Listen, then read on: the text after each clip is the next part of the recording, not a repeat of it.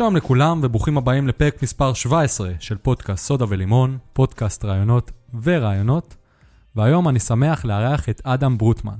הוא מאמן כושר, מטפל שיאצו, וכמובן, פיינליסט אה, בשתי עונות האחרונות של נינג'ה ישראל. אני בטוח שרובכם מכירים אותו, ומי שלא, אני חושב שהגיע הזמן להכיר. אז מה קורה, אדם? מעולה, כיף להיות פה, כבוד גדול. כן, כבוד גדול לי שאתה, קודם כל, אה, ענית לי באינסטגרם, זה דבר ראשון, לא מובן בכיף, מאליו. בכיף. דווקא לרוב עונים לי בפייסבוק. אה, האמת שאין לי פייסבוק, לא? אין לי. סגרתי אותו לפני כמה שנים, חזרתי איזה יום אחד מהלימודים, פשוט ישבתי על הספה במשך שעתיים ועשיתי רפרש, ועד שאמרתי, יש לי כל כך הרבה דברים חשובים לעשות עם הזמן שלי, מאותו יום סגרתי את הפייסבוק ולא נכנסתי. ואז אני מבזבז את הזמן באינסטגרם. כן, מנגד, אבל אה, אם זה, זה גם עסק, אז אה, זה כן. סוג של... אה, נכון, אתה לא מעלה סתם שטויות ממה שראיתי עד עכשיו. משתדל שלא. אז אה, קודם כל, באמת תודה שבאת. בכיף. אה, באמת שלחתי לך הודעה באינסטגרם, אני אוהב לספר לא- לאורחים, למאזינים, יותר נכון, איך הכרנו. אז שלחתי לך הודעה באינסטגרם, ושמעת איזה פרק שניים, ואמרת שיאללה. האמת שמעתי יותר. לאחרונה, מאז שנולד לי הבן, יש לי זמן בבקרים בחמש בבוקר, שאני עושה את הטיולים, והולך עם העגלה, חצי שעה, שעה. ולאחרונה נכנסתי לכל עולם הפודקאסטים האלה, התחלתי לשמוע בבקרים, היה לי סופר מעניין, ואז שלחת לי הודעה, ואז באמת התחלתי לשמוע את הפודקאסט שלך, והיו כמה פרקים מאוד מאוד מרתקים, וכיף גדול להיות פה עכשיו. כן, ראיתי איך אה, דיברת איתי על החרגולים וקצת אה, נרתעת. תשמע, יש משהו אחד בין לשבת בבית ולשמוע את הפודקאסט, אבל כשאתה מגיע לפה ואתה באמת רואה את זה, את החרגולים, חגבים בקופסה, זה מעניין, כן, זה, אין ספק שזה מיוחד. מיוחד, כן, זו המילה. אז כמו תמיד, אני אוהב להתחיל את הפרקים שלי בהיכרות uh, קצרה שלך. אני אשמח שתספר למאזינים מי אתה, מה אתה. אז אני אדם ברוטמן, בן 31, נשוי פלוס אחד, נולד לי בן חדש לפני חצי שנה, מזל טוב. תודה, תודה. ומאמן, מתעסק בספורט כל החיים, מגיל 6 התחלתי להתאמן בג'ודו, עד הצבא הייתי תחרותי, הייתי אלוף הארץ בזמנו. אחרי הצבא, ישר שהשתחררתי, עשיתי קורס מאמנים, בעצם מאותו רגע, קרוב לעשר שנים, אני מאמן כושר. ובשלוש שנים האחרונות מצאתי את הנישה שככה התאהבתי במאה השנייה הראשונה, שזה באמת הנינג'ה. מגיל קטן הייתי קוף, הייתי מטפס על עצים, הייתי קופץ מחומה לחומה, זה משהו שתמיד עשיתי, ופתאום עכשיו הביאו לי פלטפורמה לעשות את זה מול כל המדינה, שמבחינתי זה כיף גדול. זה, חלום. חלום, ממש. עוקב אחרי התוכנית האמריקאית כבר שנים, ואיך ששמעתי ככה בחצי אוזן במקרה משמועה ממישהו שזה מגיע לארץ, ישר אמרתי, לא, צריך, לא משנה מה צריך לעשות, אני אהיה שם. ובאמת השתתפתי בעונה הראשונה, הגעתי לחמישייה הסופית, השתתפתי בעונה השנייה, גם כן הגעתי לגמר. אה, עונה שלישית, אתם עוד לא יודעים, אבל אני מנצח. אה, סתם. אה, עונה שלישית, בדיוק עכשיו יש את המיונים, אני מאמן המון המון אנשים שהולכים להתמודד בעונה השלישית, ויהיה מרתק. ואני מניח שאתה, יש לך כבר... אה, אתה לא צריך את האודישנים בשביל... הייתי גם באודישנים. אתה צריך לעשות אותם מחדש? כן, כל כן. פעם? כולם חוזרים לאודישנים. וואלה, זה לא ידעתי. כן, אז כולם חוזרים לאודישנים, גם חבר'ה שהגיעו לגמר, וגם לצורך העניין יובל שמלה וגיל מרן שזכו בעונה הראשונה והבשנייה, הם גם כן עשו אודישנים. יאמר לזכותם שיש שני אודישנים, אז הם חוסכים לנו את הראשון, אנחנו ישר מגיעים לשני שהוא יותר קשה. פיזי, לראות שלא התנוונתם. בדיוק, לראות שאנחנו עדיין אה, תקינים וכשירים. אז אז אני עשיתי שבוע שעבר, נראה לי שהתקבלתי.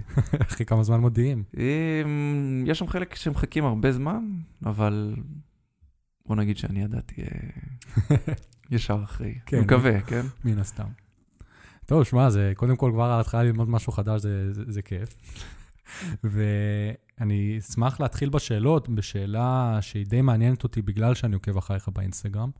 אה, ולמי שלא עוקב, אני ממליץ לעקוב, כי באמת אה, הוא נותן הרבה מאוד מוטיבציה בפשוט להתחיל לזוז עם כל מיני אתגרים מגניבים ו- כן. ודברים דומים. איך נראה יום טיפוסי שלך? אה, בחרת במילה טיפוסי, שזה כבר מעניין, אבל שוב, בחצי שנה האחרונה השגרה שלי השתנתה לחלוטין, מאז שגלי נולד, הבן שלי. איך השגרה שלי נראית כרגע, קם בחמש בערך? וואו. כן. אה, לא מבחירה, יש כאלה את ה-5am Club שקמים בחמש ומספיקים מלא דברים. אפילו ראיתי שיש קבוצה בפייסבוק של אה, אנשים שקמים בחמש בבוקר עכשיו. כן, כן, זה נהיה... קבוצה לכל דבר. האמת שזה אחלה דבר, בנסיבות אחרות יש מצב שהייתי מצטרף אליהם. הקטע זה קמים בחמש בבוקר, והם אומרים שאת השעה הראשונה של היום אתה מקדיש לעצמך בלי אלקטרוניקה, אם זה לאימון, אם זה למדיטציות, קריאת ספרים, כל מיני דברים שאתה לא מספיק במהלך היום במרוץ העכברים הזה שאנחנו חיים בו. אבל לענייננו, אני קם בחמש מסיבות אחרות.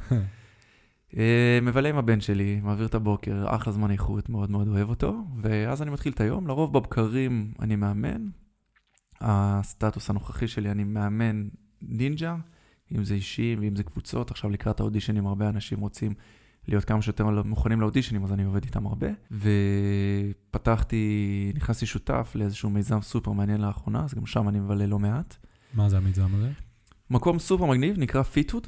fit מלשון fitness ו hood מלשון neighborhood, רוצים לייצר איזושהי קהילה ברחוב בן יהודה בתל אביב, והקונספט של המקום, לקחנו בעצם 600 מטר, וחילקנו את זה לכל מיני חללי עבודה שונים, יש שם חלל של אימונים פונקציונליים, וחדר פילאטיס מכשירים, ויוגה, ושלושה חדרי טיפולים, וחדר אמנויות לחימה, וכל הקונספט של המקום הזה זה מאוד מאוד דומה ל-WeWork. מאמנים ומטפלים יכולים לבוא ולשכור את החלל למשך שעה, או לכמה זמן שהם צריכים, והם משלמים פר אימון. מדהים. מגניב ממש. כן. פתחנו לפני חודשיים, והאמת שהולך ממש ממש יפה, ואז שם אני גם מבלה לא מעט. אני יודע מה... אני גם עשיתי קורס מאמנים בווינגייט, וואלה. outdoor, שכזה בחוץ, אתה יודע. אה, street workout. כן, דברים כאלה. אה, יש קורס ייעודי לזה, מסתבר, אני גם לא ידעתי לפני, והיית מאמן כושר לפני, או שישר עשית את זה? ישר. אני מתאמן גם הרבה מאוד שנים. אה, בחוץ, אתה יודע, מתח, מקבילים, בבית. אני לא בחור של חדר כושר. גם אני לא. וחיפשתי מה לעשות, ואז כשבדיוק הייתי בין עבודות, כמו שקוראים לזה, מובטל בתכלס, אז uh, חיפשתי מה לעשות, וראיתי שיש את האופציה הזאתי, ואמרתי, יאללה, בוא נעשה את זה. אז אחד מהדברים שהסבירו לנו כל הזמן, שתמיד חששנו, זה מה קורה בחורף. בדיוק. אז זה, זה, זה פתרון מעולה. אז האמת שפתחנו את המקום, ושבוע אחרי זה היה המבול הראשון, וכולם באו אלינו, שזה היה ממש מגניב, גם כיף לראות את המקום עובד, ואנשים באים ונהנים, ופסיליטיז ברמה מאוד מאוד גבוהה, כמובן שהמאמן יכול להשתמש בכל הציוד, הכל פרוס לפניו. אז זהו, זה בדיוק מענה לאותם, זה נותן מענה לכמה אנשים, גם זה נותן מענה לאנשים שמאמנים בחוץ, כמו שציינת, ושבחורף חם, אה, סליחה, בקיץ חם מדי ובחורף, בשלושה ימים האלה שיורד גשם בארץ, למרות שהשנה, שעכשיו זה... כן, כן, כן, גלובל וורמינג וזה. בדיוק. אה, אז א', זה נותן מענה לאנשים כאלה, ואני נכנסתי למקום הזה כי הרבה מאוד זמן, בעיקר מאז הנינג'ה, הדהד לי בראש ככה לפתוח מקום, ובאמת להתפתח, וכולם אומרים לי, אתה צריך מקום משלך, ו... וכל פעם שאני הולך לאמן באיזשהו מקום, אז הבעלים של המקום עושה הכל חוץ מלאמן. ואם זה בירוקרטיה ועירייה וחשבונות והמזגן מטפטף והוא לא הגיע למשמרת ובעצם לא יוצא לך לאמן. רק מנהלתי. בדיוק. ואני יכול להעיד על עצמי שהדבר שאני הכי אוהב לעשות זה לאמן ולעבוד עם אנשים ולטפל ו- ולגעת באנשים בתכלס. וברגע שנפתח מקום, אני כבר לא אוכל לעשות את כל הדברים האלה, או שאני אוכל פחות. והמקום הזה מאפשר לי לשמר את כל היצירתיות למאמ- למתאמנים שלי ולהשקיע בהם באמת את עיקר האנרגיה שלי ולא במסביב. אז אני סגרתי, יאיר מגיע אליי לאימון, יום שני, שבע בערב, שבע עד שמונה, סגרתי את החלל, החלל הזה שלנו, ובאמת יש לי עכשיו את השקט, לא להתעסק בכל המסביב, רק בתוכן של האימון. שאתה תהיה הכי מרוצה מהאימון. נשמע מעולה. כן. כן, חשוב להגיד שזה לא ספונסר. לא, לא, שום... כן, לא דיברנו על זה לפני, לא כלום, זה פשוט, אה, אני כאילו קראתי על זה קצת לפני, כי אני עושה מחקר אה, קצת על כל אורח שמגיע, אבל לא ידעתי שזה ממש אה, משהו חדשני. ממש לחלוטין.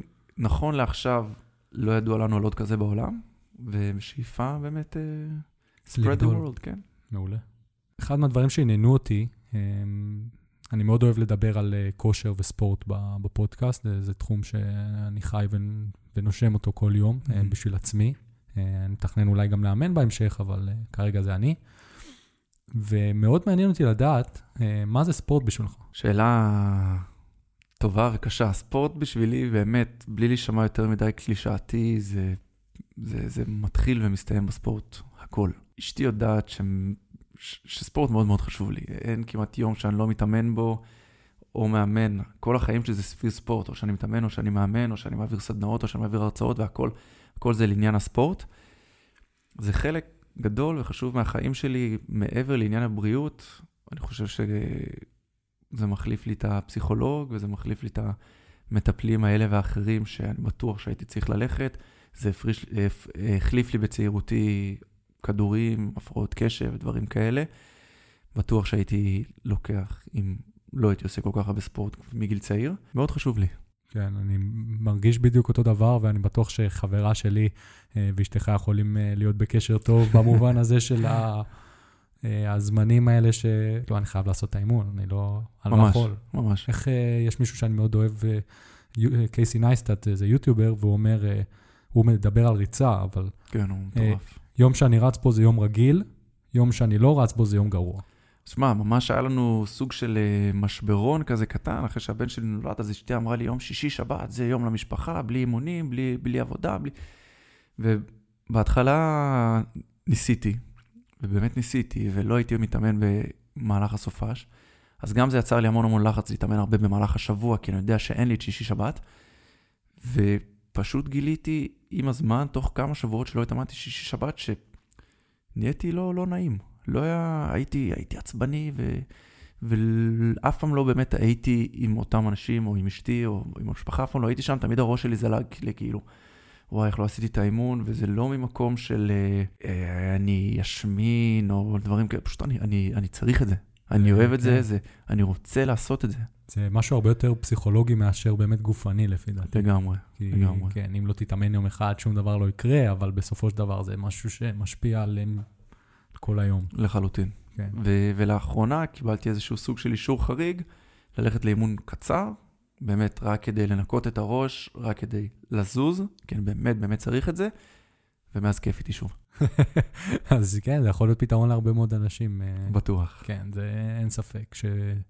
שהספורט, כשמסתכלים עליו, אה, לא רק באמת, כאילו, לגדול ולהיות חזק יותר, זה, זה הפסיכולוג המושלם. אני מסכים לחלוטין. כן, יש לי חברים שעברו פרדות ודברים קשים, והדבר היחיד, העצה היחידה שאמרתי להם זה, לעשות ספורט. תעשו ספורט, תתרכזו בזה. אבל בעצם יש עוד משהו, אה, לא יודע, אולי אתה עשוי מחומר אחר, אבל גם אני, אה, בתור מישהו שמאוד אוהב וגם מגדיר את עצמו כמכור לאימונים, אני עדיין, יש לי ימים שאני קם ואין לי כוח. מכיר את זה, כן. שמעתי את זה מאנשים אחרים. אה, לא, א' לא זה... מעריך חולשות, לא מעריך חולשות. לא, א' זה מובן לחלוטין. יש ימים כאלה עכשיו שקר, ו...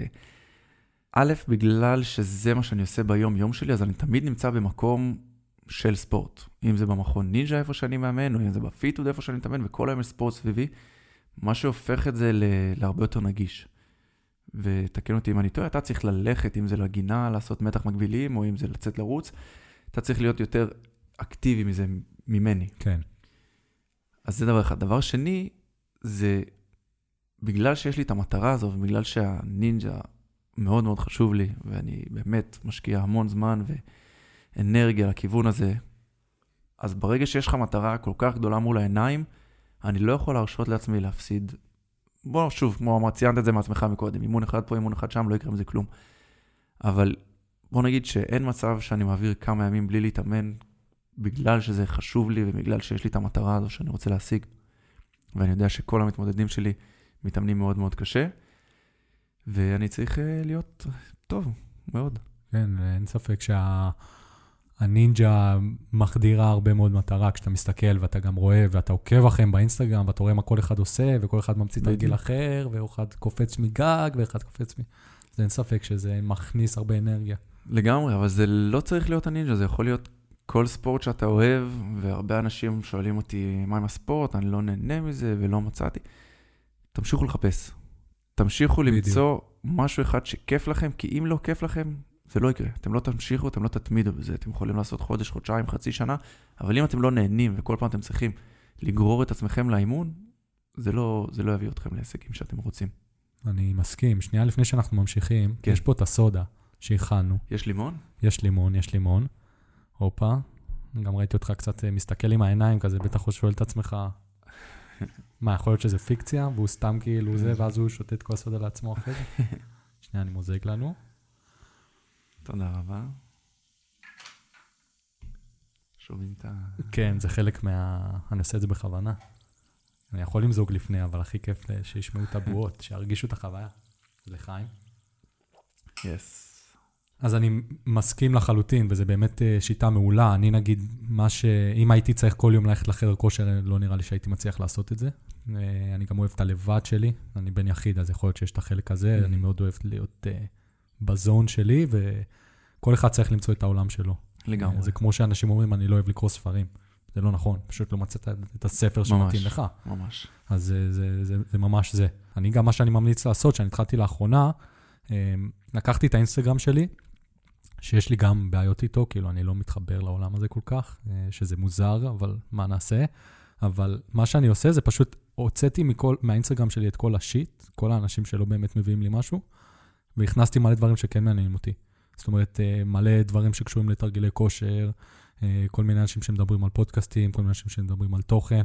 ואז כל, גם כשאני נכנס וכביכול מבזבז את הזמן שלי, אני עדיין מבזבז את הזמן על משהו שהוא, מעניין אותך. כן, אז נגיד, אתה יודע, פתאום אני רואה תרגיל חדש שבא לי לנסות, אז uh, דברים כאלה, אז זה ממש מגניב. האמת שזה קרה לי אתמול, שראיתי איזשהו אתגר ממש מוזר. עם לא יודע. המקל? כן, עם המקל.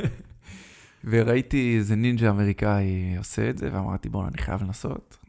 ו- וזה מגניב, ואז זה הופך לא- לאיזשהו אתגר, אני מעלה את זה אצלי, ומתייג אנשים אחרים שהם צריכים לנסות, וככה זה מתגלגל הדברים האלה, זה, זה אדיר. כן, זאת שיטה מעולה. מגניב. כן, וזה גורם לאנשים גם לזוז וגם uh, חשיפה, שזה מאוד חשוב לגמרי. בעולם הזה. ראיתי אותך כש... שוב פעם, כשעשיתי את התחקיר עליך, אז דיברת ב... באתר אינטרנט שלך על uh, כל הנושא של גוף ונפש.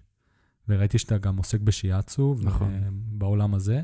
אני אהיה כנה, אני לפני זה לא ידעתי מה זה כל כך שיאצו.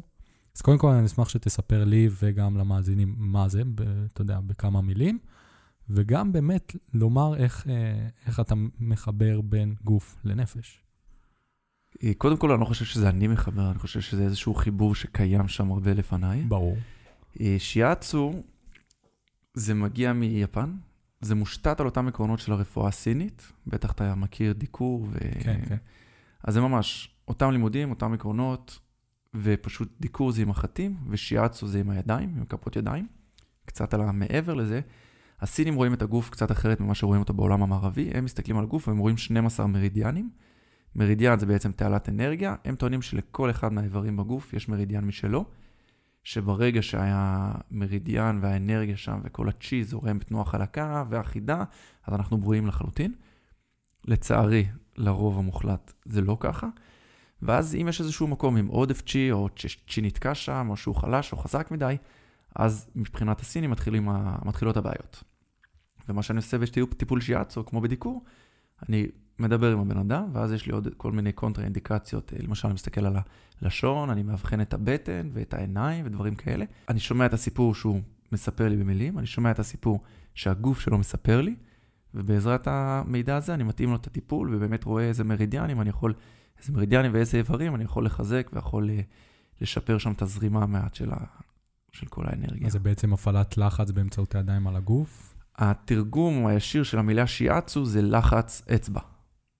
אז, אז ממש כן. קל- קלעת בול. כן, זה, זה, כן.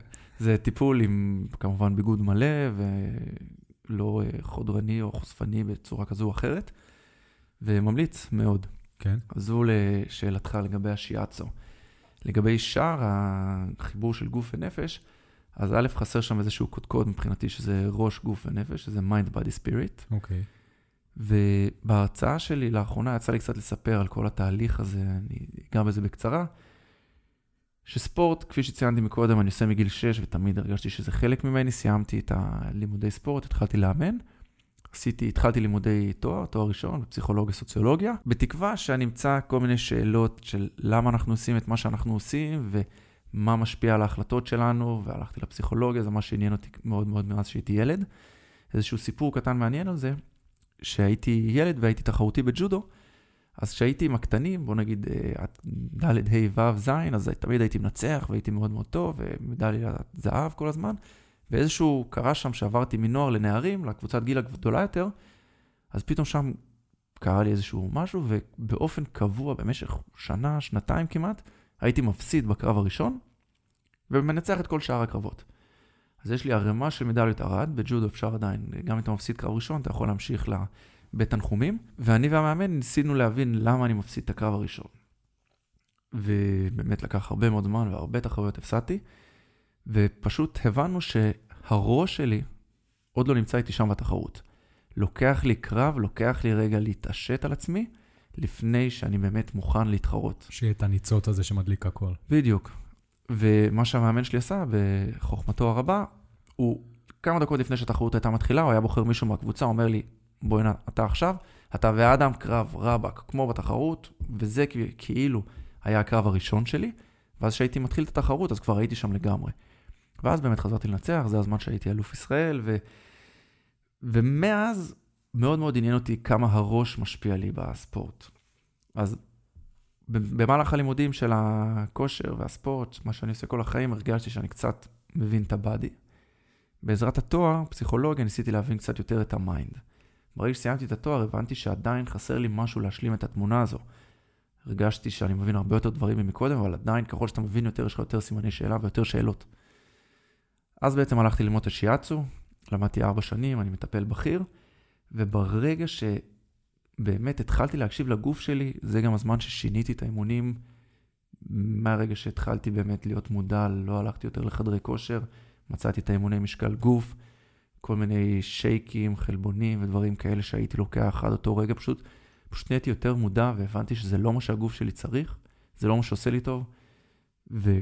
וכשהשלמתי את התמונה הזו של mind, body, spirit, הדברים היו לי הרבה יותר ברורים, וכל אחד מהקודקודים האלה נוגע בכל תחום בחיים שלך.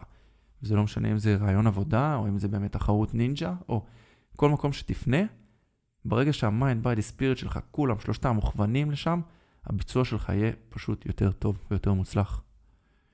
וזה משהו שלאחרונה אני באמת התחלתי קצת להרצות על זה וקצת להעביר מהידע שלי הלאה, ואני מאוד מאוד שמח לעשות את זה. קיבלתי פידבקים מאוד מאוד טובים מאנשים שהיו בהרצאה, שזה כיף גדול. ואני ממש נותן שם כמה טיפים פרקטיים, איך אפשר לשפר כל אחד מהאספקטים האלה, כדי לשפר את הביצוע הכללי. ושוב, זה לא משנה אם אתה ספורטאי או אם אתה אה, איש הייטק, או כל מקצוע או כל דבר שתרצה לעשות בחיים, ברגע שתהיה איזושהי alignment, קורלציה בין mind, body ו-spirit, ראש, גוף ונפש, אתה תהיה טוב יותר. זה נשמע קודם כל מאוד הגיוני כשחושבים על זה. נכון. זה משהו שאתה, עד שלא אומרים לך, אתה לא באמת חושב על זה, אבל זה, זה מתקשר בצורה מעולה. ואני לגמרי מסכים עם העובדה הזאת שזה בא ביחד. זאת אומרת, אם, אה, אם משהו לא טוב בנפש, אז התפקוד שלך בספורט לא יהיה טוב. בדיוק. וגם, וגם ההפך. לגמרי. זה, זה מתקשר. ומשהו שחשבתי עליו זה נגיד, עדיין יש לך את העניין הזה כמו שהיה לך בג'ודו, שאתה צריך קצת, אה, שאני אותך לפני בשביל להתעורר? או שיש לך זה... אה, קליק שאתה יודע לעשות אותו לבד? בוא נגיד שמאותו רגע זה השתפר, אבל אם אני מגביל את התחרויות סליחה, את התחרויות אז של הג'ודו לנינג'ה היום, זה בקנה מידה אחר לגמרי. לעמוד שם בלמעלה של המסלול, שכל המצלמות מוכוונות אליך, ואסי ורותם מדברים אליך. התכוננת לרגע הזה במשך שנה, אתה בדופק 200, אין לך אוויר, אתה מרגיש חולשה בגוף, הפה שלך יבש, וברגע הזה מבקשים ממך לעשות את הביצוע הכי, הכי טוב, טוב שלך, שלך. ויש לך ניסיון אחד. ולא עשית את זה אף פעם, באמת את המסלול הזה. אין לי מושג איך זה מרגיש, לא, לא נגעתי בזה אף פעם, זה ספורט סופר אכזרי. כן. ובאמת, בזכות ה... קצת קשה ומבאס להגיד את זה, אבל בזכות הכישלונות שלי בעונה הראשונה ובעונה השנייה, אני מביא את עצמי יותר מוכן לעונה השלישית. מדהים. גם עצם זה שהתחלתי לדבר על זה, וזה אחרת שאתה חושב משהו ושאתה אומר אותו בקול רם, ובטח שאתה אומר את זה לקול רם לאנשים שמקשיבים לך, זה, כמו שאתה אומר, זה פשוט עושה לך סדר בראש, ולמדתי המון המון המון, ואחד הדברים שאני מדבר עליהם, זה איך להפוך כישלון לניצחון. בעונה הראשונה נפלתי בסולם הסלמון, בגמר, כן. זה היה סופר מבאס. אני עוד רואה את הכאב בעיניים שלך כשאתה אומר את זה. כן, הוא לגמרי שם. ו- וכאילו אמרתי, וואי, איזה באסה, נפלתי בסלמון, כאילו, אני אבוא שנה הבאה טוב יותר. ואז שוב נפלתי בעונה השנייה, ואז כבר אמרתי, אוקיי, בוא, בוא רגע נחשוב, בוא ננתח את הדברים האלה. במקום לקחת את הכישלון ו- ולשים, אוי, איזה באסה, בוא נמשיך, אלא בוא, בוא, בוא נתעמק על זה רגע. בוא נחשוב למה נפלתי. אם נגמר לי הכוח, האם הייתי לחוץ מדי, האם אותו מכשול זה משהו שלא התאמנתי עליו מספיק, סלאש משהו שלא לא נתקלתי בו מעולם ולא ידעתי איך אני עושה את זה, למה נפלתי? ברגע שיש לי את האינפורמציה הזו, אז אני יכול באמת להשתפר לפעם הבאה. אני יכול לקחת את כל הניתוח הזה, לשבת בבית, ואז אני יודע מה אני צריך לשמר ומה אני צריך לשפר. את הדברים שאני צריך לשמר, אני ממשיך לעשות רגיל. את הדברים שאני צריך לשפר, אני עובד עליהם עכשיו המון, המון, המון. המון. המון. ובאמת בתקווה שבעונה שלישית אני באמת אצליח אה, לגבור על אותם אה, מכשולים. אני גם מקווה. תודה. אה, זה הסדרה, אני חושב, התוכנית טלוויזיה היחידה, שבמיוחד בתחום הריאליטי שאני רואה, אני לא רואה הרבה טלוויזיה, שהיא באמת מביאה ערך אחר. זה תוכנית ריאליטי שהאנשים שמתמודדים שם, העובדה שיש אנשים שמעריצים אותם, זה הכי מדהים בעולם. אני חושב שהסדרה הזו עשתה כל כך הרבה טוב בארץ מכמה סיבות. אחד, זה סדרה לכל המשפחה. ושמעתי לא פעם ולא פעמיים הורים וילדים שבאים אליי ביחד ואומרים שהם רואים את כל הסדרה ומחכים לזה כל השבוע, לשבת ולצפות. אז א', משהו שמגבש את המשפחה זה תמיד טוב. דבר שני זה שאנשים וילדים התחילו לעשות ספורט. כן. זה מוציא את הילדים מה, מהבית, מוציא אותם מהאייפונים, מהמסכים, והם יוצאים החוצה כי, כי, כי זה מגניב. הם רוצים לעשות נינג'ה. ואני אישית, אתמול התחלתי חוג נינג'ה לילדים, והם כל כך נהנו, והיה כל כך כיף לראות את זה, שבאותה שעה שהם עשו אימון, הם יכלו לשבת בבית מול המסך ומול המחשב, והם כולם באו ודיברו איתי על פורטנייט ומשחקי מחשב, ועצם זה שהם בחרו לצאת מהבית ולבוא להתאמן, זה אדיר. זה אין מילים. ונקודה שלישית, משהו שציינת בעצמך, שאנשים שם הם, הם ספורטאים. ואמרת את המילה ריאליטי, אבל מבחינתנו זה תחרות ספורט. כן. אנחנו באים לשם לא בשביל הריאליטי, לא בשביל הפרסום, אנחנו באים לשם כי אנחנו רואים את זה כתחרות ספורט, וזה מקום שמבחינתנו הספורטאי הטוב ביותר ינצח. זה בגלל זה גם כל כך מיוחד, כי בסופו של דבר, אם תסתכל, אם האנשים שמנהלים שם את החברות טלוויזיה, זה באמת, זה ריאליטי, אבל אם אני מסתכל על זה מבחינת אנשים רגילים, זה ממש לא ריאליטי בסליזיות של המילה. ממש. אה, זה ריאליטי בעובדה שבן אדם נחשף שם ורואים אותו ברגעי הניצחון וברגעי השפל שלו. כן. אז זה מה שכל כך מיוחד לפי דעתי בתוכנית הזאת. בשונה מריאליטי אחרים, לפי דעתי, הספורטאים או כל האנשים שמתחרים בנינג'ה מצטיירים שם טוב.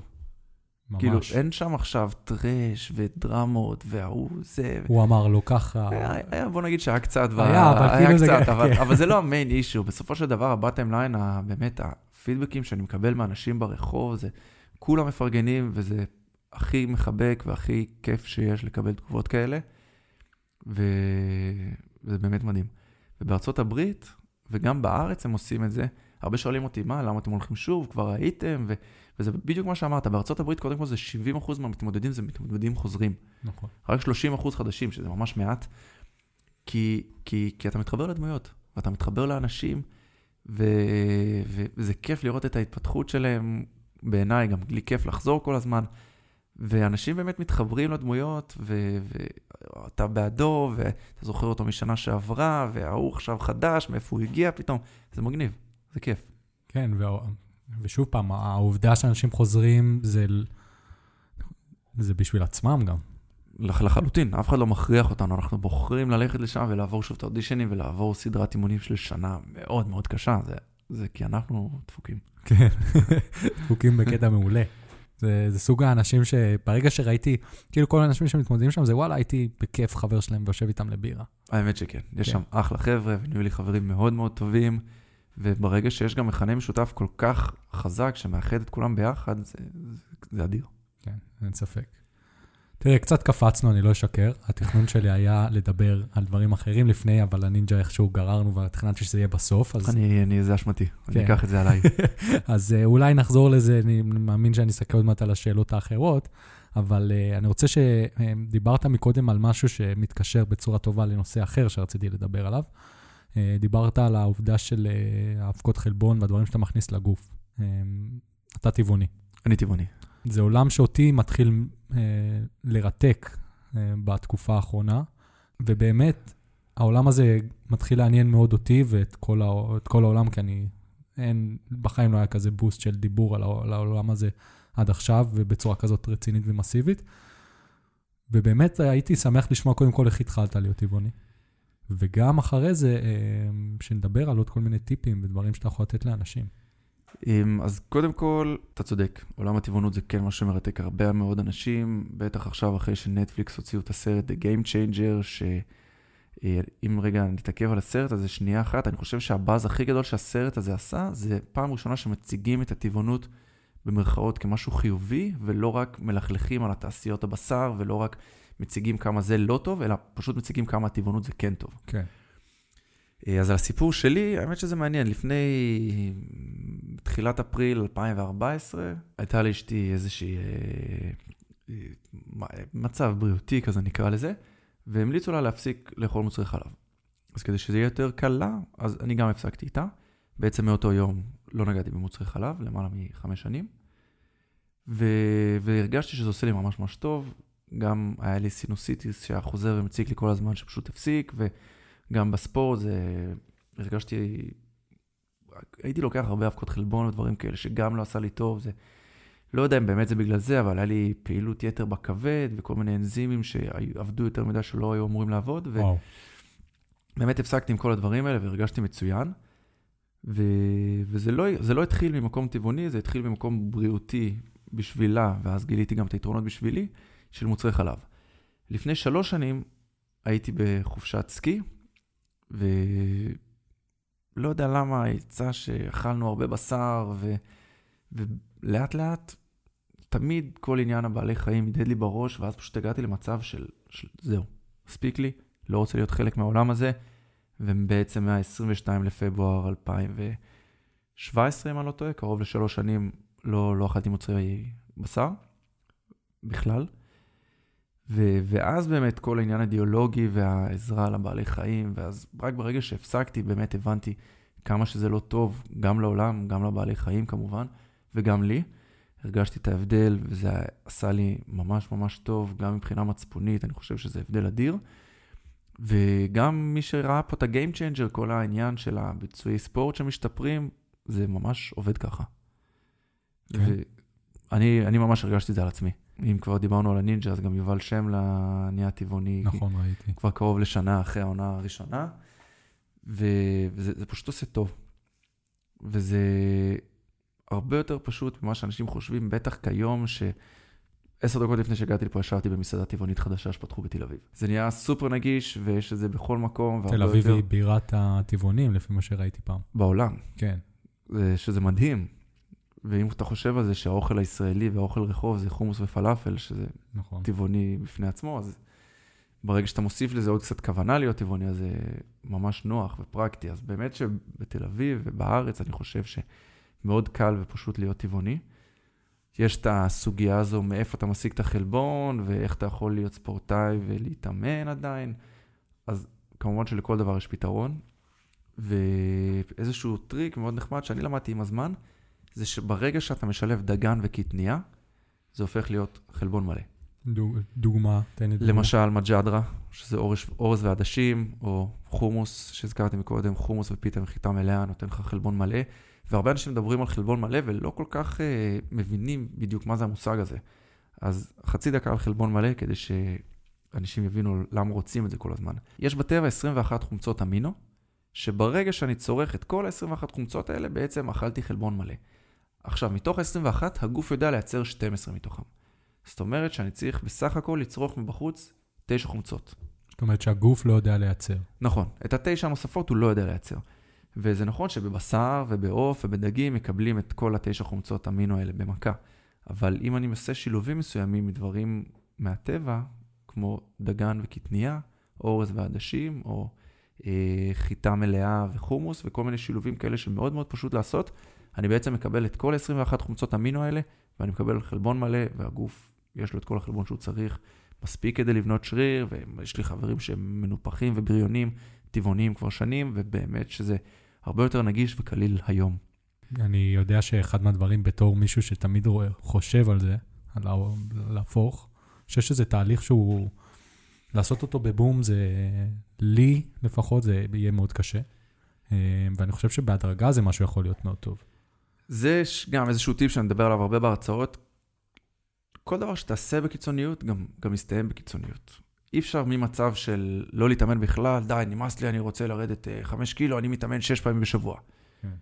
כי נגיד יום אחד או שבוע אחד לא יצא לך להתאמן שש פעמים בשבוע, יצא לך להתאמן חמש פעמים בשבוע, אז אתה מתחיל להתבאס על עצמך, ואז אתה כבר הולך ארבע ושלוש, ו- ואתה לא מצליח להתמיד בכל הדברים האלה שאתה מתחיל בקיצוניות. אבל אם אתה עכשיו רוצה להפוך להיות טבעוני לצורך העניין, ובאמת להפסיק הכל ביום אחד, זה, זה סופר קיצוני, וממצב שהמקרר שלך מלא במשהו אחד, למצב שהמקרר שלך מלא במשהו אחר, שאתה לא מבין בזה. לא באמת. יודע גם באמת מה עושים עם זה, מה אני עושה עכשיו עם דוחן או קוסמת, מה זה הדברים האלה. כן. אה, באמת לעשות את זה בהדרגתיות, זה הדרך הנכונה לעשות את זה, את זה וכל דבר לדעתי. מבחינתי הכי פשוט זה להפחית מוצרי חלב, להפחית, להפחית, להפחית, להפחית, אחרי זה להפחית בשר לאט, לאט, לאט, לאט, וכל דבר שאתה מפחית, אז להוסיף משהו אחר במקום. באמת, במקום להכין כל, כל הזמן אורז לבן, אז אתה יכול לנסות אפילו להכין אורז מלא, כן. שכבר יש בו הרבה יותר דברים חיוניים שהגוף צריך. או פעם אחת במקום להכין אה, פסטה, אז תנסה להכין פסטה קוסמת, או כל מיני... שוב, היום יש הרבה מאוד דרכים לעשות את זה. יש משהו אני חייב להמליץ, זה על, אתה מכיר את הפסטה חומוס? לא, יש פסטה שהיא עשויה מגרגרי חומוס, וואלה, אני אראה לך, יש לי פה, אה, וזה מדהים, זה ממש טוב, מלא חלבון. מלא. ואני לא זוכר כמה, אבל כאילו... בקטע. מבחינת טעם, אה, אז בהתחלה חשבתי שזה לא טוב, אמרתי, מה, זה, זה לא טעים, ואז הבנתי שצריך לבשל את זה קצת יותר ממה שאתה חושב, Mm. ואז זה נהיה רך יותר, ואז זה משתלב מעולה עם כל דבר. אז הנה, זה מישהו שהוא לא טבעוני, שאוכל במרכאות דברים של אה, טבעוניים. כן, ממש. אבל אה, אם, באמת שאם עושים את זה בהדרגתיות, וזה תהליך, וזה יכול לקחת חודש וחצי שנה ושנה, וזה הכל בסדר, וכל אדם יש לו את הקצב שלו, אבל ברגע שעושים את זה לאט ונכון ובצורה מבוקרת, משהו שטיפים שאני תמיד נותן, המון המון ילדים והמון אנשים שואלים אותי באינסטגרם, אה, אני כבר שבוע טבעוני ואין לי מה לאכול. מאוד חשוב לעשות את הדברים האלה, לפי דעתי, גם בליווי מקצועי. מהמם, כן, ו- וצריך לזכור שגם ספורט וגם הטבעונות, וכמו שהדברים האלה עושים טוב, זה גם ברגע שעושים את זה לא נכון, זה יכול לעשות רע ונזק לגוף. אם נקביל את זה לסקו- ל- לספורט, אז יש את התרגיל סקווט, שזה תרגיל מאוד בסיסי, ומצד אחד זה תרגיל שמשקם ברכיים אחרי ניתוחים, וזה מצד שני תרגיל שיכול להחריב לך את הברך כן. אם אתה עושה אותה לא נכון. נכון. ואותו דבר בטבעונות, ואותו דבר בכל דבר בחיים, אם זה משהו שאתה לא יודע ולא מתמחה בו ולא מבין אותו עד הסוף, תיעזר באנשים, זה בסדר גמור. יש אנשים שזה מה שהם עושים, כמו שאם עכשיו אני רוצה לטוס לחו"ל, אני לא אטיס את המטוס בעצמי, כי, כי אין לי מושג וכנראה שלא נגיע ליעד, עד כמה שהיינו רוצים. אבל להיעזר באנשים שזה זה מה שהם עושים. ויש אנשים מדהימים, ויש נטורופטיות, אני הלכתי לטורופטית מדהימה, שעזרה לי המון המון, גם לקראת הנינג'ה, כי שיניתי את התזונה שלי לגמרי, כמות כזו של אימונים, הגוף היה צריך לעשות ולקבל דברים אחרים. בקיצור, תעזרו באנשי מקצוע, עם כמה שיש אינפורמציה ברשת, אני עדיין ממליץ לדבר עם מישהו, לפחות פגישה אחת, שיעשה סדר בדברים. אני מסכים לחלוטין. אה, זה משהו שהוא חשוב מאוד, כי נגיד, זה, זה כמו ללכת למבחן בלי שמישהו עזר לך ללמוד את החומר, כאילו, אתה חייב להבין מה אתה עושה לפני שאתה באמת הולך ועושה ומתחיל אותו. לגמרי. אני יודע שאני, בתור מישהו שמגדיר את עצמי כספורטאי חובבן כזה, זה מאוד קשה לי מנטלית. זה, זה החלק שקשה, כי כל כך החדירו לי לראש את העניין של הבשר זה טוב, בשר זה חשוב, בשר... שאני מאוד מאוד קשה לי, ובאמת כשאני מתחיל לעשות את זה. בהדרגה, נגיד אה, יום אחד אני אוכל סויה, אה, כאילו טופו. אה, אתה ו- סובל? לא, מדהים. לא. ואתה יודע, אתה מגלה את המתכונים, משהו שחשוב, נראה לי בשביל להיות טבעוני, אתה צריך לדעת להכין אוכל. צריך קצת, כן, צריך קצת... לא להיות שף, אבל לא, לפחד לא להיות מהמטבח. שף, אבל כן, צריך, זה גם הרבה ניסוי וטעייה. אני כן, יכול להכין לך נכון. שהכנתי כמה מנות מזעזעות, ובוא נגיד שזה לא היה אשמת הטופו לצורך העניין, כן. פשוט אני לא עשיתי נכון. עבודה טובה. זה חומר שסופג את הטעם בצורה. מעולה. וזה לפעמים דורש קצת יותר הכנה וקצת יותר עבודה או תכנון, או... אבל להכין קופסאות למהלך השבוע זה לגמרי אופציה מצוינת. אם אתה לא רוצה לאכול בחוץ, שבחוץ לאו דווקא אומר ג'אנק, היום בימינו מאוד, אפשר למצוא אוכל מאוד בריא גם נכון. ב fast food, אבל אין על לבשל לעצמך את האוכל, סלש בבית, עזרה מהאישה, אבל, אה, אבל אוכל שמכינים בעצמך זה טעם אחר. אתה גם יודע בדיוק מה נכנס לשם, ואני גם בשאיפה שלי להשתמש בדברים עם כמה שפחות מרכיבים. נכון. זה זה כלל שפחות אצבע טוב. מעובד, כן, כמה שפחות מעובד, ולא עכשיו שאתה הופך את ה... מה שזה לא יהיה, אם זה איזה את האריזה, כן. מעדן, מעדן דמוי יוגורט מסויה, או אפילו אה, יוגורט אמיתי, שאתה הופך את הרכיבים ואתה רואה שם E591 ש... ועוד כל מיני עם מספרים. שמות שאתה אפילו לא יודע לקרוא. ש... בדיוק, שמות שאין לך מושג אם זה בעברית, ארמית או לטינית. אז פשוט דברים כמה שיותר נקיים, שלרוב זה מביא אותנו back to basic, שזה ירקות, המון המון פירות וירקות, וכל הדגנים והקטניות האלה שככה הם בטבע, לא עשו להם שום עיבוד ושום processing בדרך. כמו שזה בטבע, ככה אתה אוכל את זה. ואני ממש חושב שזה נכון. ונגיד עוד משהו שאני התחלתי לעשות, זה התחלתי להוריד במינונים של החלב. החלפתי לחלב סויה, בלי סוכר, חשוב לשים לב. משהו שאני לא ידעתי, זה שהם דוחפים שם מלא סוכר. מלא, מלא, מלא, אז צריך להיות כתוב ללא סוכר. נכון. לא במתיקות מופחתת, לא דברים כאלה. גם אה, משקה שקדים וגם אה, כן, שיבולת שועל וכל התחליפים האלה, צריך לשים לב באמת שזה ללא סוכר. נכון. ואז, אה, ואני חושב שמשם אפשר להתחיל באמת. אני- אחלה דרך, פשוט מאוד, במקום בקפה חלב כזה, אתה שם חלב אחר. יש, בוא נגיד שיש מעט ענייני טעם, לפחות מאנשים שאני נתקלתי, שזה ממש ממש מפריע להם בצורה שהם לא יכולים להתגבר על זה, כן, אבל הכל זה עניין של הרגל. נכון, זה, זה, זה רק בראש לפי דעתי. נכון. אתה, אתה סופר קלו, אה, לא קלוריות, אתה סופר חלבונים? כאילו, אני עכשיו אכלתי ככה וככה חלבונים, או שאתה פשוט... אני מכיר את הגוף שלי, אני גם מקפיד לעשות בדיקות דם כל מקסימום חצי שנה, כל כמה חודשים, לראות שהכל כשורה. מעולם לא ספרתי חלבונים, מעולם לא ספרתי קלוריות, אף פעם לא... אני אישית חושב שקלוריות זה דרך שהיא קצת אה, מיושנת וקשה. מיושנת בעיקר, כאילו, אתה יודע מה זה קלוריה? אתה אולי יודע, כן. כי עשית קורס, כן. אבל קלוריה זה כמה אנרגיה צריך להשקיע כדי להעלות מים במעלה אחת. למי זה עוזר, המידע הזה? מה זה? כן. מה, מה אני, אני, אני, לא, אני לא דוד. אני, אני לא מחמם מים כל היום. אבל אה, שוב, אני לא אכנס פה לוויכוח, אני לא תזונאי, וחשוב לומר. כן. אה, הטיפים שלנו זה לא טיפים של... אה, רופאים כאילו, או... כן, בדיוק. זה היה לי חשוב להגיד, תודה שהזכרת לי. כן, אז, אז באמת, כל מה שאני אומר, גם פה וגם בהרצאות, וכל מקום חשוב לי להגיד שזה דברים שאני חוויתי על עצמי, וזה חלילה לא מחליף אה, המלצות של רופא או תזונאי במקרה הזה, אבל אני אף פעם לא ספרתי קלוריות ולא חלבונים, אני פשוט יודע מה אני צריך לאכול, דואג שיהיה לי מנת חלבון טובה ביום, לפחות אחת, לרוב יש לי יותר. מעולה. משהו ש... אני חושב שהנושא הזה של טבעונות, אה, הצלחנו לסכם את זה בצורה מעולה. ואם יש לכם עוד שאלות, מוזמנים לשאול אה, אותנו, אנחנו לא יודע מה, אני אדע לענות, לא יודע אם הוא, אדם ידע. אבל- מוזמנים לפנות אליי כן. בכל אה, מדיה שהיא. כן, ונשמח לעזור אם אנחנו יודעים. בהחלט. או אם לא נדע, נדע, אני לפחות יודע לאיזה אנשי מקצוע להפנות. כן, יש uh, כמה ספורים בודדים מאוד שאני סומך עליהם ב-100%, שאני הפניתי להם כבר הרבה אנשים, לא כי הם צריכים את העזרה שלי, פשוט כי אני באמת מאמין שהם טובים. מדהים. אולי אני גם אבקש ממך אחרי זה. איזה טיפ. הנושא הזה של באמת, אה, אתה עוסק בהרבה מאוד תחומי ספורט. כן. גם לא דיברנו על הטיפוס, זה גם אה, עולם ומלואו. איך אתה משלב את כל הנושאים האלה, גם באימונים שלך וגם באימונים של אה, אנשים שאתה מאמן? Uh, קודם כל, זו שאלה מעולה. אני מוכרח להגיד שבחצי שנה האחרונה האימונים שלי השתנו מקצה לקצה. לפני שהבן שלי נולד, היה לי יחסית הרבה יותר זמן פנוי, וכשהייתי הולך להתאמן, הייתי הולך לשעתיים, שלוש, ומורח את הזמן, ו... וגם טיפוס, וגם פרקור, וגם קרוספיט, ואימונים פונקציונליים, ו... ו... ובאמת, כל הבא ליד, כי אני אוהב את זה, שוב, זה חוזר לאותה נקודה. וברגע שנולד לי הבן, אז, אז לא, לא היה לי זמן להתאמן. וזה היה, הוא נולד חמישה, שישה ימים אחרי הגמר של עונה שתיים. ואז אמרתי, אוקיי, יאללה, אז אני אצא לפגרה, זה טוב גם לתת לגוף לנוח, ואז ראיתי שזה כבר חודש וזה חודשיים. עכשיו, לא שלא התאמנתי חודש וחודשיים, אבל בשבילי זה לא היה מספיק. שניים, שלושה, ארבעה אימונים ביום, זה, זה, זה, זה לא מספק אותי. ולא היה לי זמן, ולא הצלחתי להכניס את הזמן. ולקחתי את זה די קשה, עד שהבנתי שאני צריך לשנות את כל דרך האימונים שלי.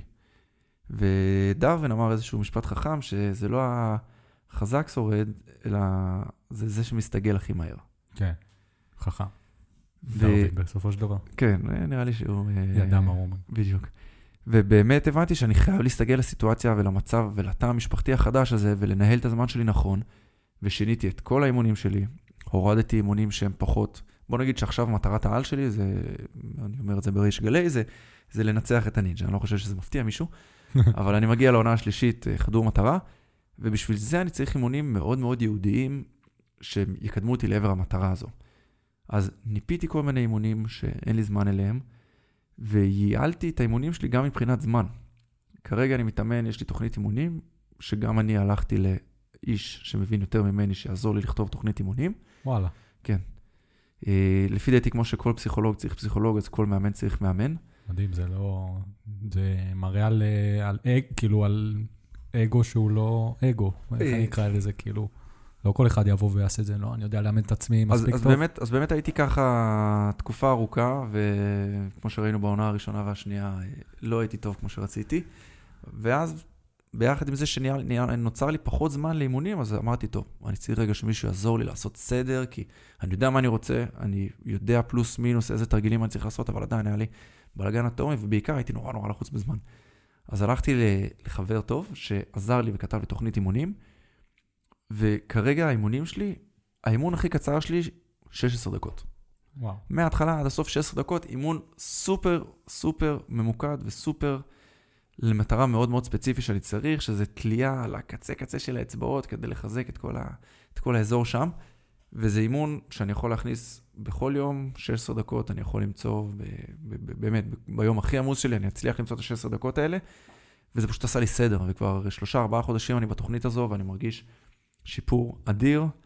אה, גם התחזקתי פלאים, ו, ובעיקר זה יקדם אותי למטרה.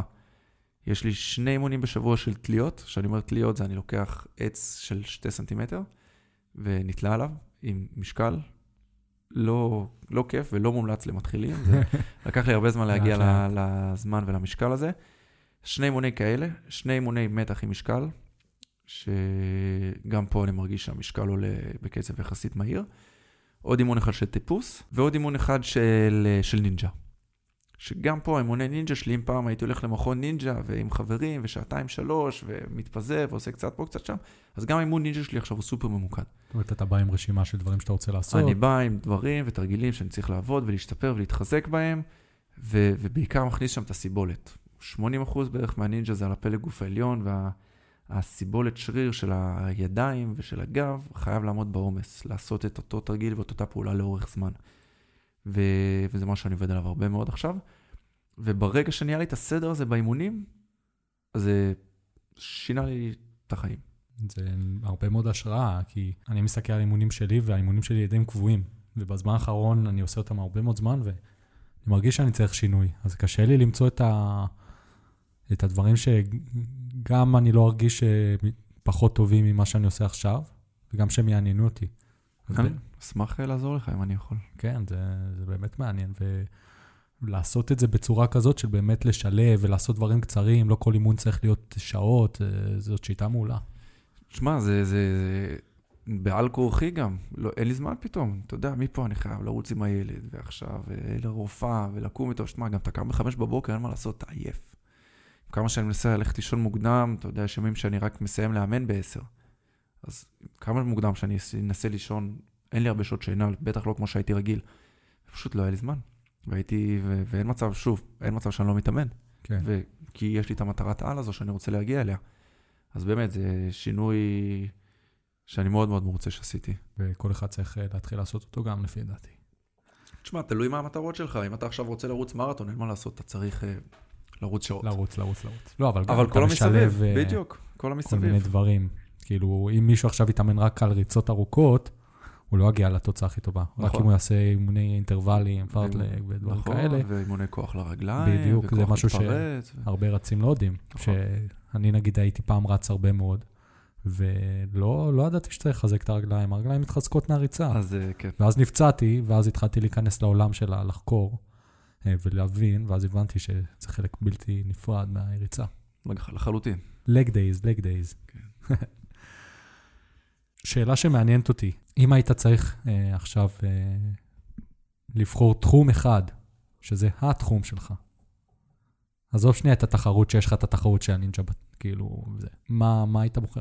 יש לי תשובה שאני לא יודע אם היא מתחכמת או לא. אוקיי, אני חושב שהייתי אומר נינג'ה. עכשיו אני אסביר. נינג'ה מעבר לתחרות ולתוכנית שרואים בטלוויזיה, בשנים האחרונות, אני מדבר על הארץ, בעולם זה, בעול- בעולם זה כבר ספורט. כאילו, בארץ נבנה ענף ספורט חדש שנקרא נינג'ה. שזה, שזה, שזה מגניב, כן, לאללה. ממש. ונפתחו כבר קורס מאמנים למאמני נינג'ה כן, בכל אני- מיני בתי ספר כאלה ואחרים. כן, מטרגטים אותי טוב בפייסבוק. ו- ו- ונפתחו עשרות מכוני נינג'ה בארץ. עכשיו, נכון שיש את הבאז של התוכנית, אבל זה משלב כל כך הרבה דברים, וכל כך הרבה תנועתיות, וכוח, וגמישות, ו- ובאמת מכל העולמות, אם זה פרקור, ואם זה טיפוס, ורואים בתוכנית גם אנשי weightlifting, ו bodybuilders, כולם רוצים לנסות ולעשות נינג'ה. אמ, אז אם הייתי צריך לבחור משהו אחד, אני חושב שזה היה זה, גם כי זה משלב כל כך הרבה דברים, וגם כי זה, זה, זה כיף לי כל כך, ממש. ממש, כל כך אוהב את זה. כן, אני מאמין שכל אחד יהיה לו את ה... כאילו עכשיו אף אחד לא יכול לראות חוץ ממני, אבל יש לך את ה passion הזה כשאתה מדבר על זה, שזה... אה, אני מכיר אותו נגיד מהפודקאסט, עכשיו אני אבוא ואדבר עם מישהו בפודקאסט, אני כזה, וואו, כיף. אז אה, כן, זו תשוקה נהדרת. תענוג. כן, כל אחד צריך את הסוג של hobby, אפשר לקרוא לזה, שזה נותן לו את ה drive הזה. יפה, תשובה מעניינת. תודה. עכשיו נחזור שנייה לנינג'ה, לעוד כמה שאלות של... אה, בבקשה. של, של מקודם. מאוד מעניין אותי לדעת, במיוחד כשאני מסתכל עליך עכשיו. אוקיי, לפני שראיתי אותך, לפני שהגעת, היית מאוד נחמד קודם כל, שזה לא מובן מאליו, תודה. כאילו, באמת. ו... אבל בכל זאת, ראיתי אותך בנינג'ה, וכמו שאמרת לי שהקול שלי בהקלטה הוא שונה מהקול ב... בפרונט, כאילו בפנים מול פנים, אז גם האופי שלך קצת בנינג'ה הוא יותר כאילו רציני, יותר אה, אש בעיניים, ופה כשאני מסתכל עליך, אז אתה הרבה יותר כאילו רגוע. נינוח. נינוח, ובאמת שונה. איך מישהו כמוך מתמודד עם שכולם רואים אותך, נכשל. ואיך, כאילו, איך עושים את זה? כי נגיד, אני יודע שאם אני הייתי נכשל בכזאת פומביות, כאילו, אתה יודע, שוב פעם, אני אקביל את זה לעולם הפודקאסטים, פתאום יבוא לי אורח שיהיה כישלון וכולם יראו שנכשלתי, אז כאילו, לא יודע איך אני אתמודד. א', זה יכול לקרות. זה יקרה, השאלה מתי. מקווה שלא פודקאסט שלי, אבל... אמ, אז טוב, אז נגעת פה בהרבה הרבה דברים... כן, האמת אה, שכן. מעניינים. אז קודם כל, המוד, המצב תחרות, נקרא לזה. הפן המנטלי בנינג'ה, יש איזשהו משפט קבוע שאני אומר, אומר למתאמנים שלי שבאימונים זה 90% פיזי ו-10% מנטלי. אבל ביום של התחרות, ברגע שאני עולה על המסלול, זה 90% מנטלי ו-10% פיזי. מה שלא למדתי ומה שלא התאמנתי עליו ומה שלא חיזקתי מספיק עד המסלול, כבר אין לי מה לעשות עם זה. אין מה לעשות. וכדי להגיע למסלול כל כך מפוקס, קודם כל, כמו שאמרנו מקודם, יש לך רק את הניסיון אחד הזה.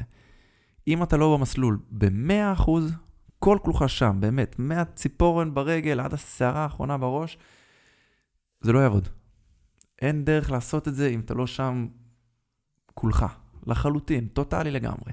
וכדי להגיע למוד הזה, זה, אני יכול שוב להעיד על עצמי, זה שנים של תחרויות בג'ודו, שגם שם נחלתי עליות ומורדות, והפן המנטלי על זה הוא, הוא, הוא, הוא קשה. וצריך לדעת להתמודד עם זה, ו, ובאמת, מי שכזה קצת מכיר אותי, רואים הבדל, לצורך העניין בעונה השנייה, איך עליתי למוקדמות, עם אותו רעל ואש בעיניים, ואיך עליתי לחצי גמר, שזה היה ביצוע בין הגרועים שלי בנינג'ה. ו- ו- ורק מלהסתכל עליי, אתה רואה שאני לא אותו דבר. ופה אני עם הרעל בעיניים, ובחצי גמר, כאילו, לא, לא, לא הייתי שם. אז להביא את עצמך למצב הזה כל פעם מחדש, זה הרבה תרגול, הרבה עבודה מנטלית מאחורי הקלעים, התנסויות בתחרויות.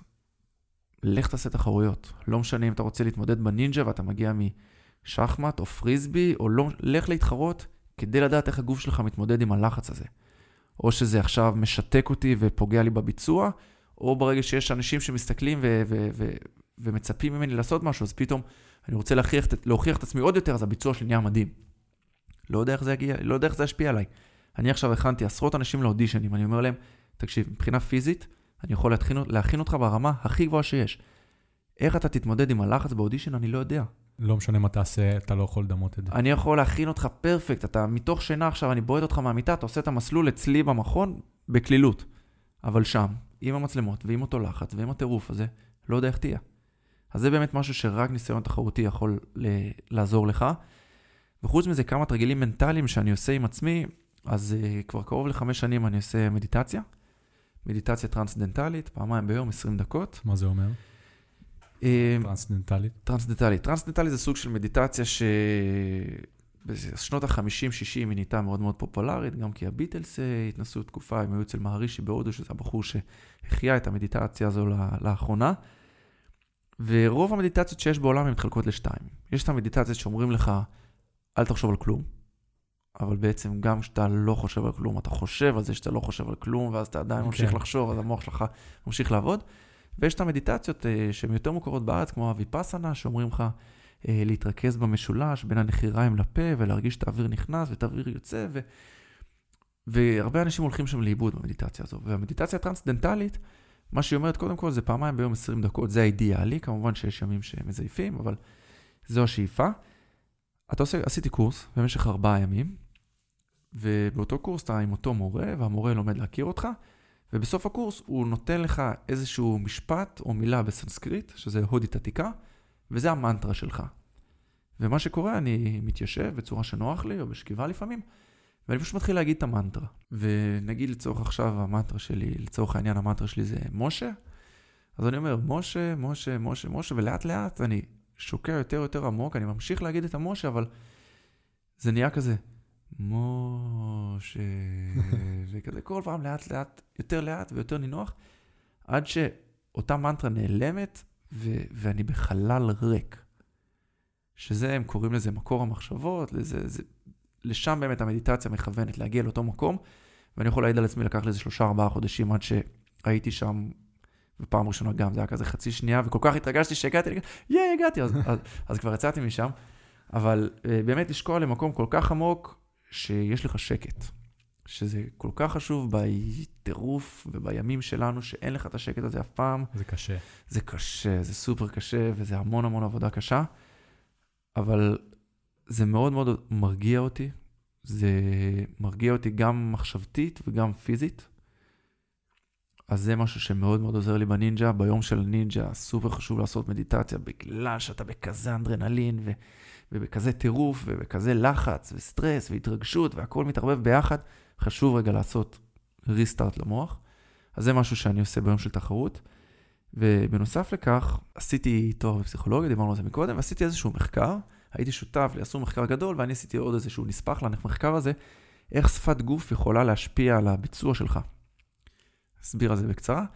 חילקו אנשים לכמה קבוצות. קבוצה ראשונה עומדת עם הידיים למעלה בצורה של ויקטורי, כמו, כמו אם עכשיו ניצחתי משהו ואני מרים ידיים למעלה, כן.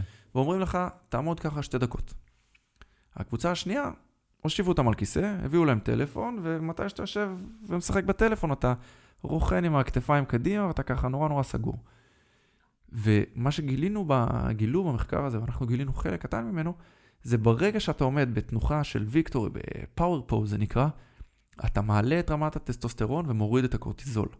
מה שזה בעצם אומר, שאתה מעלה את הביטחון העצמי שלך ומוריד את הלחץ. וואו.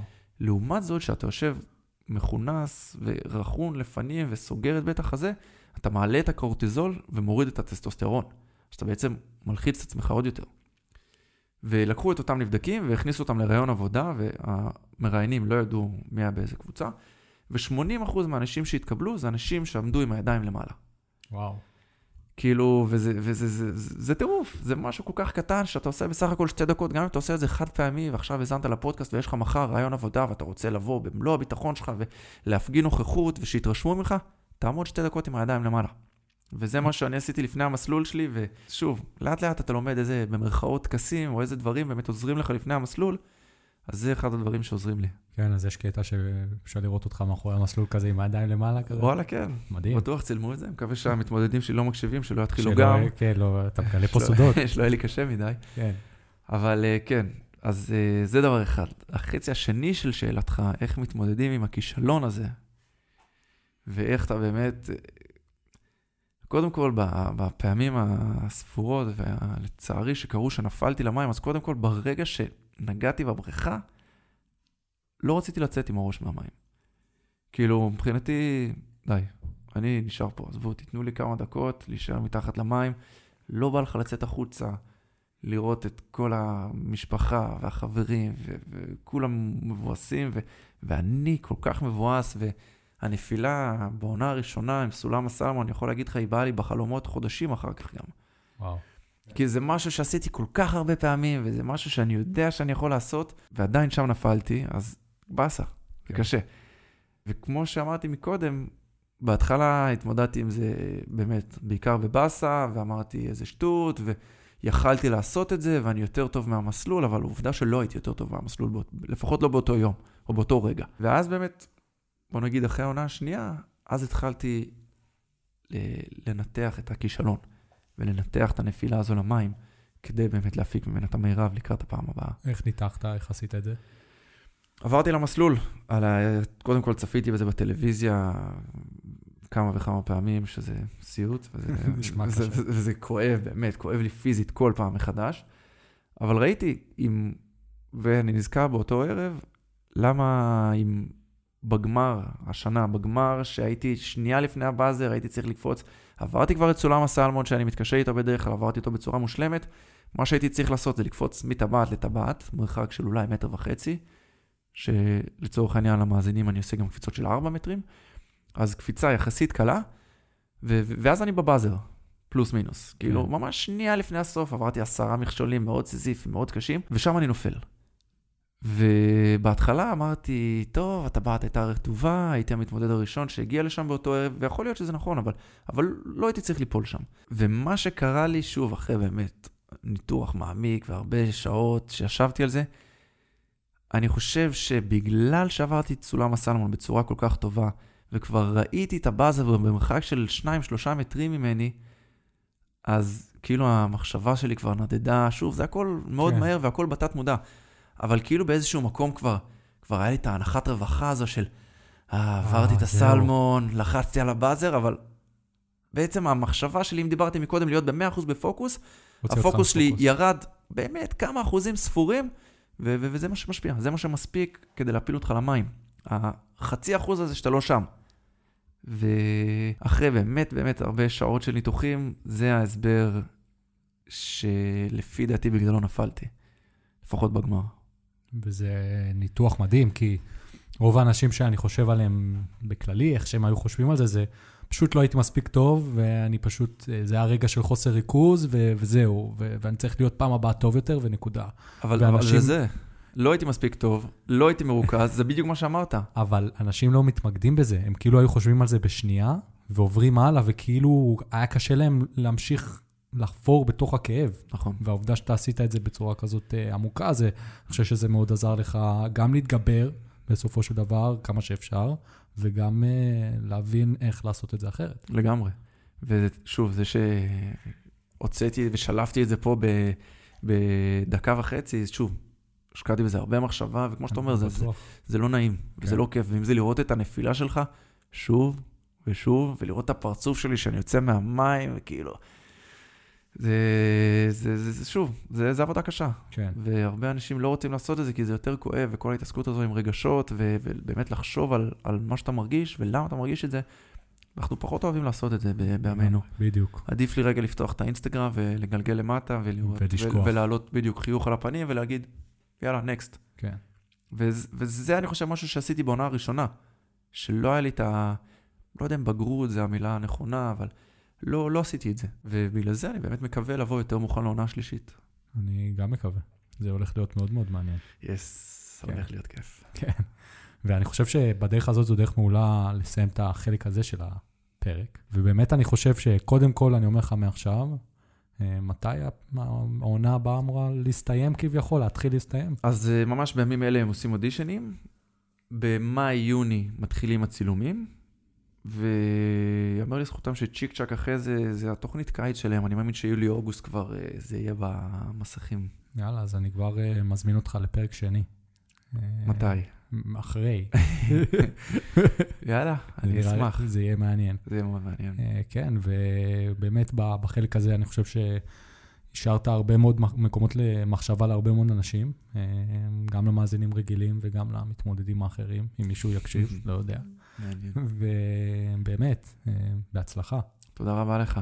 אז בתור מישהו שמקשיב לפודקאסט, אה, אתה יודע שהחלק הבא זה השאלות הכלליות. כן. אז אה, בואו נתחיל. יאללה. שאלה מעניינת, אם לא היית עוסק בכלל בתחום הספורט, בשום צורה, וגם לא, בוא נגיד, נקשה עליך עוד קצת, מה שלא למדת בתואר. לא, כאילו, לא קשור לזה.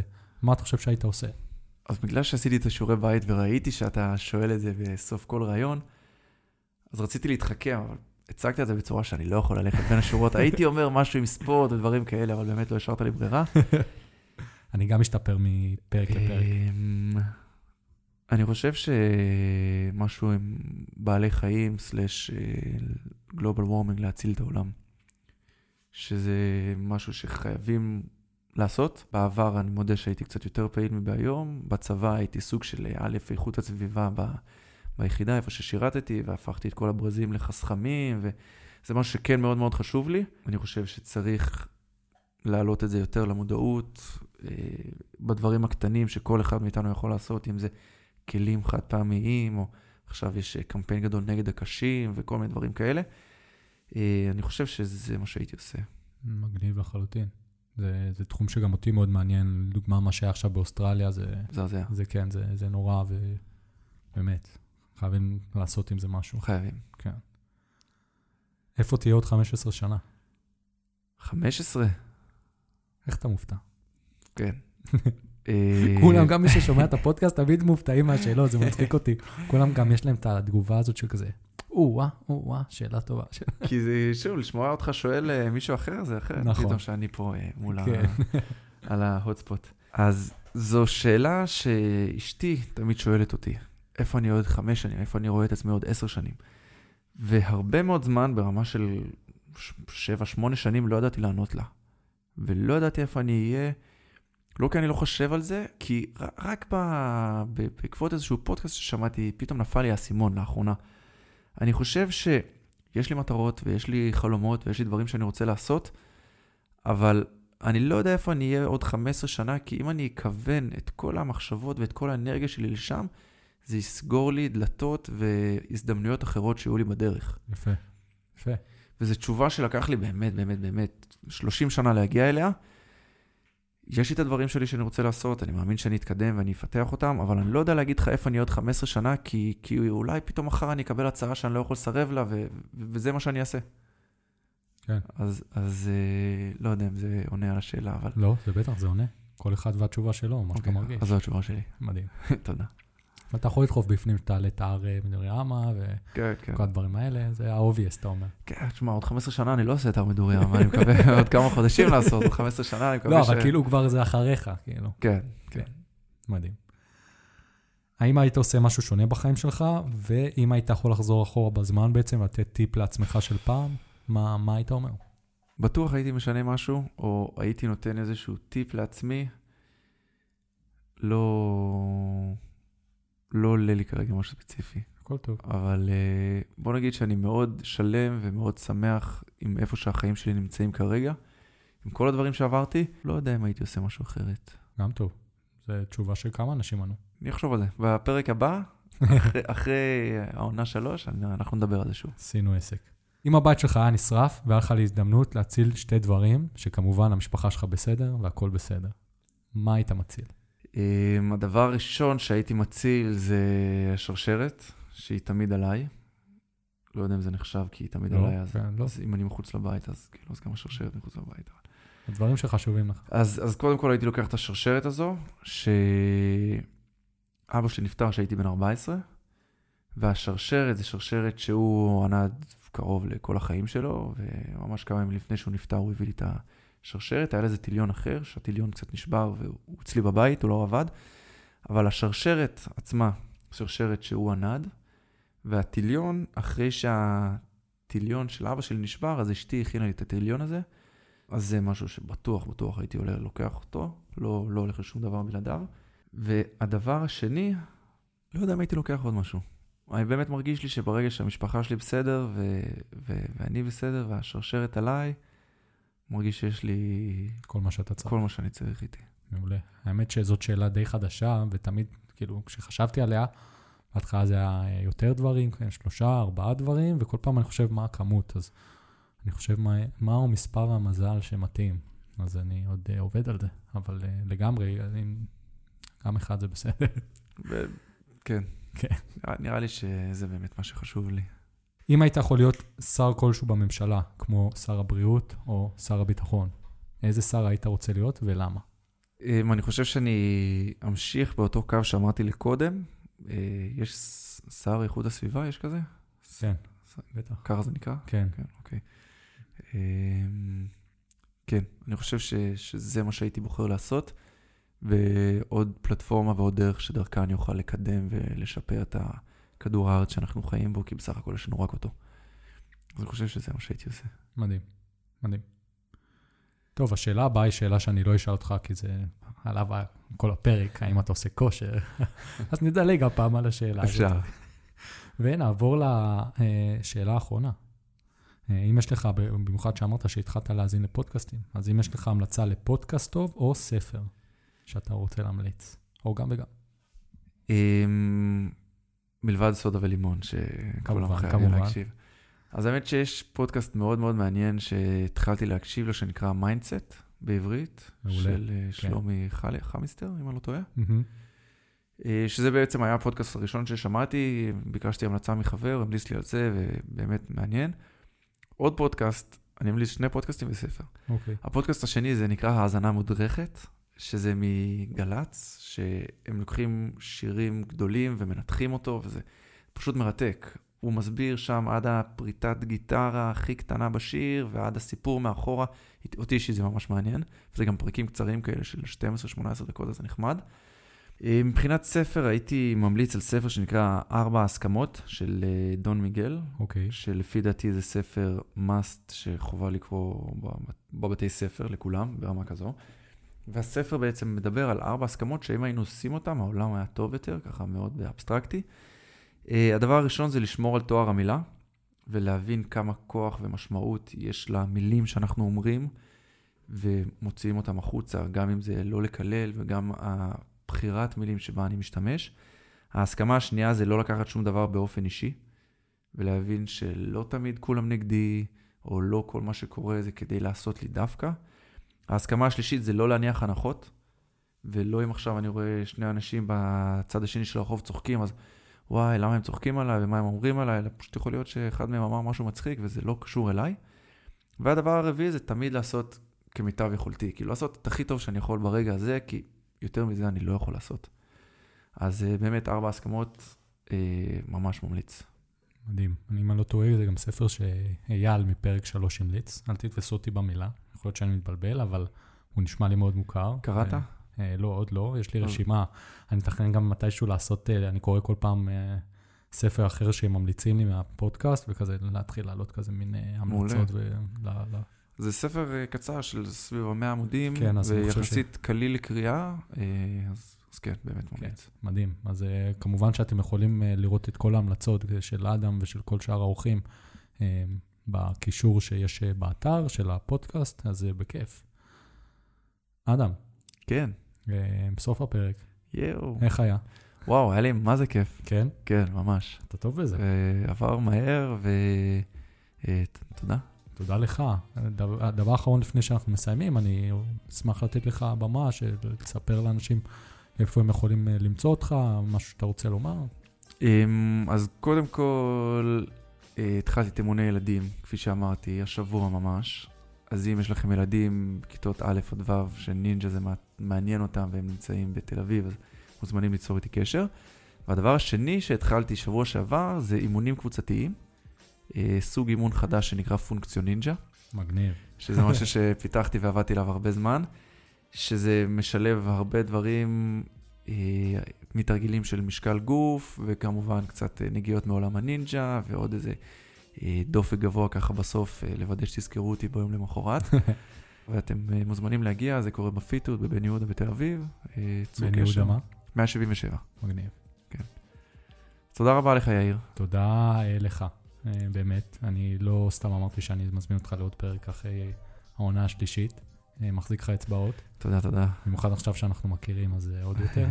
ותודה לכם, המאזינים, שהקשבתם לפרק מספר 17 של פודקאסט סודה ולימון, פודקאסט רעיונות ו... רעיונות. מגניב. אה, הייתי כאן עם אדם ברוטמן, אני יאיר פישביין.